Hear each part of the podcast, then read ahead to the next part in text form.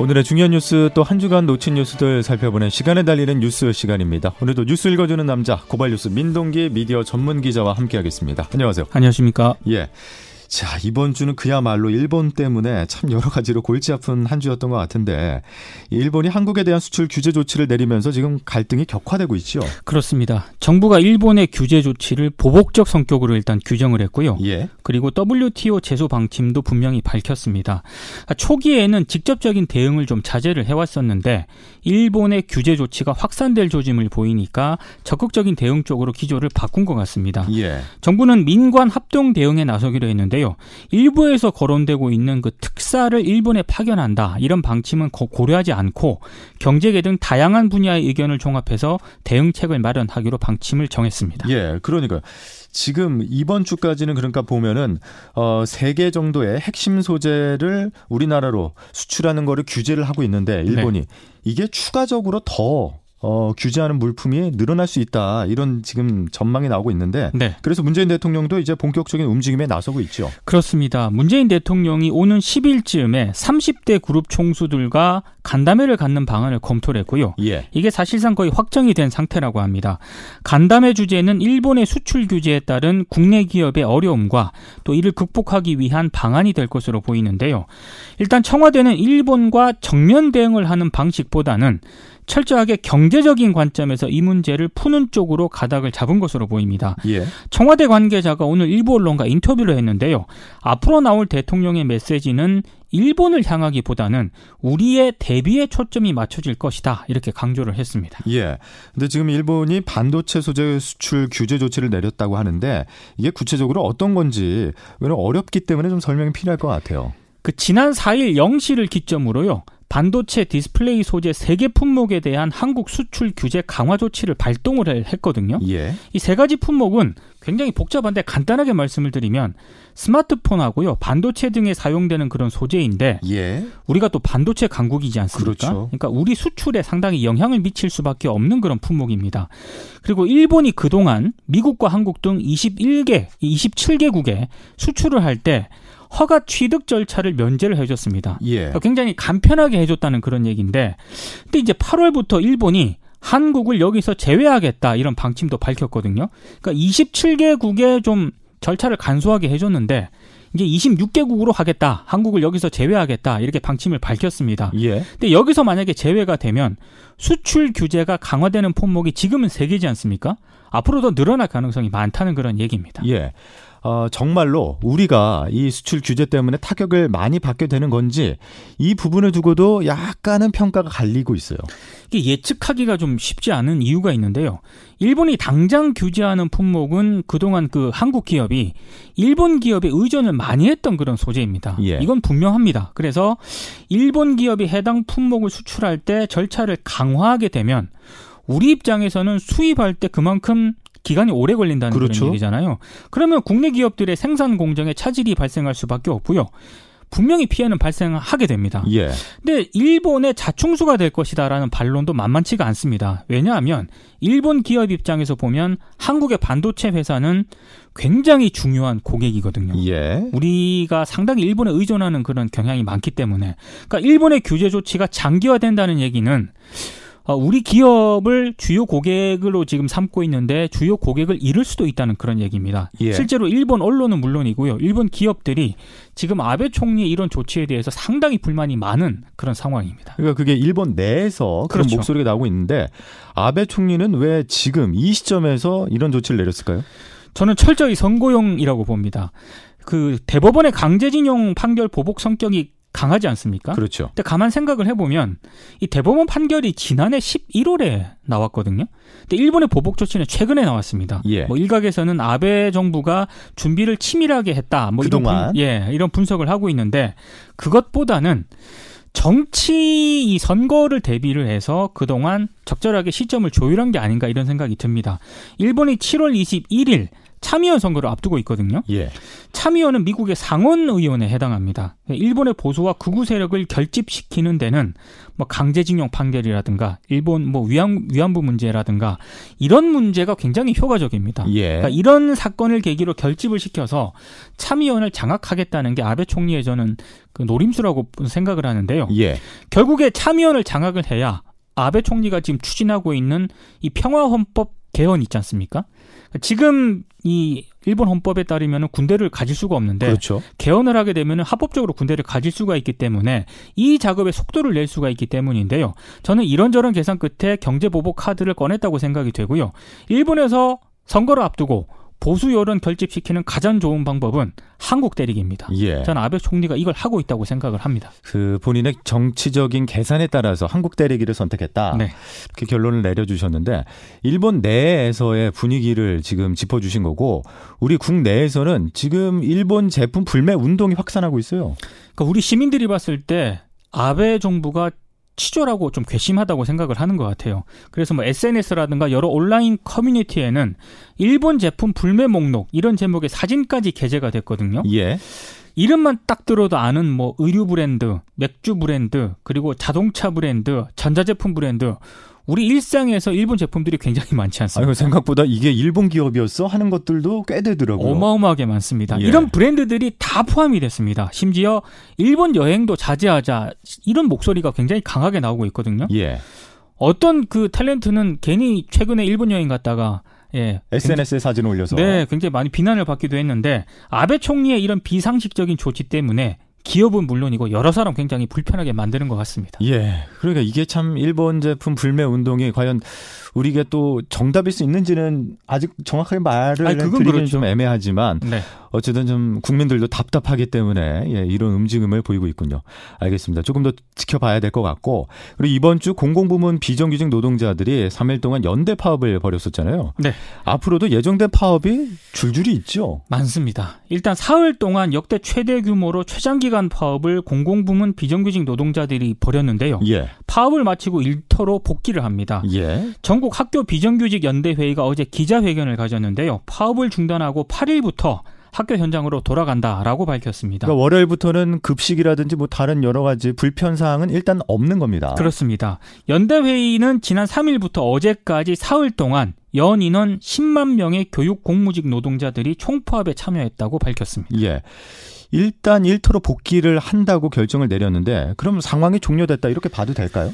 종료는 아니고 계속 이제 협의를 할 것 같습니다. 비정규직 연대회의가 구 일과 십 일 교육당국과 처우 개선 문제 등을 놓고 이제 다시 협상을 가질 예정이거든요. 예. 연대회의는 학교 비정규직 전 직종 기본급 육 점 이사 퍼센트 인상 그리고 정규직과 이 비정규직 간의 차별을 좀 해소해달라 이런 요구를 지금 하고 있는 그런 상황인데요. 기본급을 육 점 이사 퍼센트 인상. 그렇습니다. 예. 근데 교육부와 각 시도교육청은 기본급 일 점 팔 퍼센트 인상 외에는 다른 요구들은 수용할 수 없다는 그런 입장이기 때문에 재협상을 통해서 양측 간 간극이 얼마나 좁혀질지가 관건인데요. 예. 연대회의는 어, 교육당국이 계속해서 아무런 대책을 내놓지 못한다면 이 차 총파업을 진행하겠다 이렇게 경고한 상황입니다. 예, 파업 관련 보도는 뭐 이번 주 참 많이 쏟아졌는데 비정규직 노동자들이 왜 파업을 하는지 이걸 정확하게 알려주는 보도는 좀 많지 않았어요. 왜 그러냐면 이번 파업만 관련해서도 되게 직군이 다양했어요. 굉장히 다양했습니다. 예.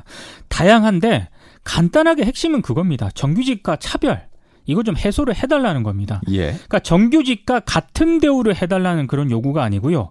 지나친 차별을 좀 없애달라는 그런 건데 특히 이제 업무에서 뚜렷한 차이가 없는 일부 직종들 있지 않습니까? 하나만 예를 들어보면은요. 학교 급식 관련 업무를 하는 영양사 같은 경우에 예. 영양교사하고 별반 하는 일이 차이가 안 나거든요. 예. 근데 연봉이라든가 수당에서는 굉장한 차이가 납니다. 그리고 임금 못지않게 이 공무원들과의 관계에서 오는 감정적인 차별 문제도 상당히 큰 것으로 보이는데요. 전국 학교 비정규직 노조 서울지부가 지난달 조합원 사백십일 명을 대상으로 설문조사를 실시했는데 예, 예. 칠십구 퍼센트 정도가 비정규직이기 때문에 차별을 받고 있다고 생각한다 이렇게 답변을 했고요. 상사가 무시하거나 비아냥거리는 말을 한다. 혹은 하대하는 호칭으로 부른다라고 답한 비율이 각각 오십이 점 오 퍼센트와 사십이 점 오 퍼센트로 나타났습니다. 그러니까 이 비정규직과 정규직의 차별과 관련해서 앞서서 뭐 임금을 저희가 짚어드리긴 했었지만 감정적으로 여러 가지 차별을 또 많이 받는다는 거 아니에요? 그렇죠. 예. 아, 그리고 전국 우정노조도 파업을 예고한 건데 집배원들을 말하는 거죠? 그렇습니다. 전국 우정노조가 원래는 오늘 그 총파업 출정식을 진행을 하기로 했는데요. 일단 취소를 하고요. 오는 팔 일 총파업 돌입 여부를 최종 결정하기로 했습니다. 예.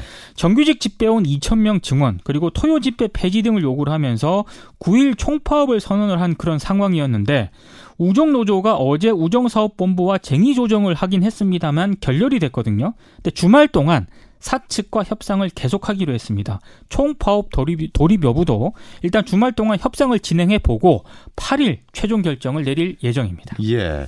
아, 그 우정 노조 말고요. 집배 노조가 또 따로 있죠. 이게 우정 노조는 한국노총 소속이고 예. 집배 노조는 민주노총 소속입니다. 예. 근데 이 민주노총 소속인 전국 집배 노조는요.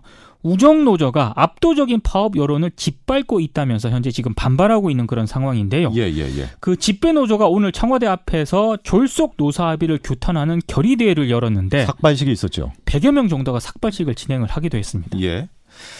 자, 칠월과 팔월에 총파업이 많이 예정되어 있는데 이게 좀 걱정이기도 합니다.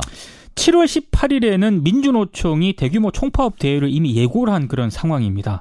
노동법 개선 문제라든가 노동권 향상 이런 지금 요구를 하고 있는 그런 상황이고요. 예. 그리고 이달 중순 이후에는 제조업, 건설업 등에서도 파업이 이어질 수도 있습니다.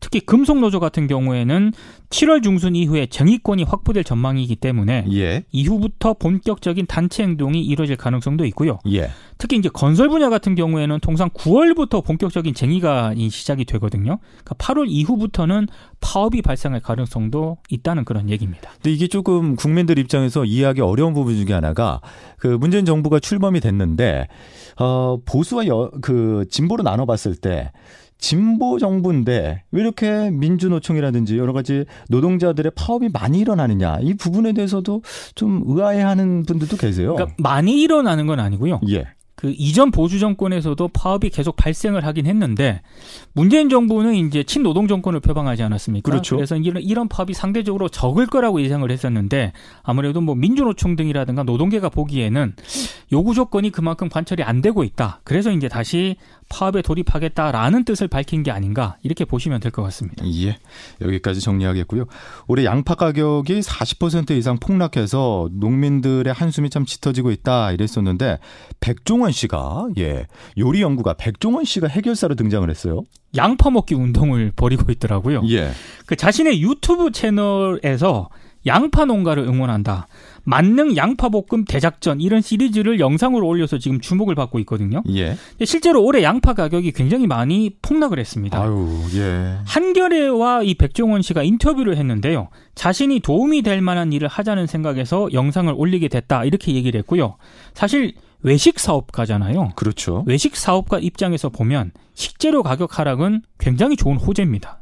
음. 근데 농가가 양파 재배를 포기를 하게 되면 결국 가격이 폭등하지 않겠습니까? 그렇죠. 그래서 오른 재료비는 메뉴 가격에 반영될 수밖에 없기 때문에 결국에는 소비자 부담으로 이어진다. 그래서 이 양파 살리기 운동, 양파 먹기 운동에 나서게 된 것이다. 이런 소감을 밝혔습니다. 예, 백종원 씨는 지금 이백만 이상의 구독자를 보유한 파워 유튜버죠.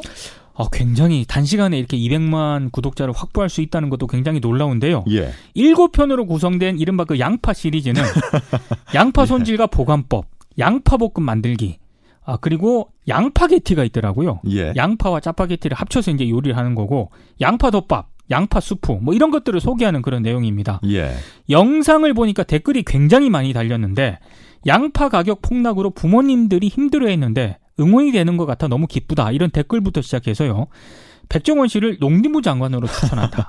예. 그리고 농협 직원이 감사하다. 이런 댓글을 남기기도 했고, 영상 올라온 이후에 배송권의 삼분의 일이 양파다. 이럴, 이런 글을 남긴 택배 노동자까지 등장을 했습니다. 예. 제가 영상을 잠깐 봤거든요. 근데 사실 이런 일은 언론이 해야 되는데 언론이 못하는 걸 백종원 씨가 해내는 걸 보고 예. 요즘은 정말 대세가 유튜브구나. 이런 생각을 하게 됐습니다. 맞습니다. 양파뿐만 아니라 마늘 가격도 많이 하락했다고 하는데 여러분 양파나 마늘 많이 좀 예, 드셔보시면 참 건강에도 좋잖아요. 그렇습니다. 예. 끝으로요. 좀 이게 황당하기도 하고 웃기지도, 웃기기도 한 주제인데 이번 주 공무원 반바지가 주목을 받았잖아요. 허성무 창원시장이 지난 삼 일 반바지에 운동화 신고 시청으로 출근을 했거든요. 예, 예. 이게 이제 언론 보도를 하면서 많이 관심을 받았는데요.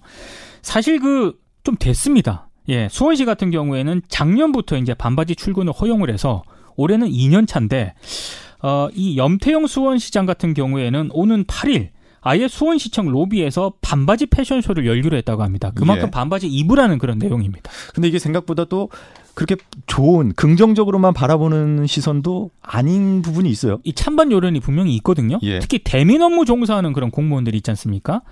어, 이런 공무원들을 향해서는 아 그래도 나름 복장을 갖춰 입어야 하는 것 아니냐. 이렇게, 단정해야 되지 않냐. 아, 그렇죠. 이렇게 비판적으로 바, 바라보시는 분들이 있습니다. 실제로 그래서 뭐 인천, 대구, 전북, 경북도 같은 경우에는 반바지 허용에 따른 별다른 지침이 없기 때문에 기존 차림을 고수하도록 하고 있거든요. 예. 근데 공무원 노조 등을 중심으로 좀 반바지를 허용을 해달라는 그런 요구가 늘어나고 있습니다. 이게 왜냐하면 공무원들 같은 경우에는 여름철 실내 온도가 이십팔 도로 규정이 되어 있습니다. 아유.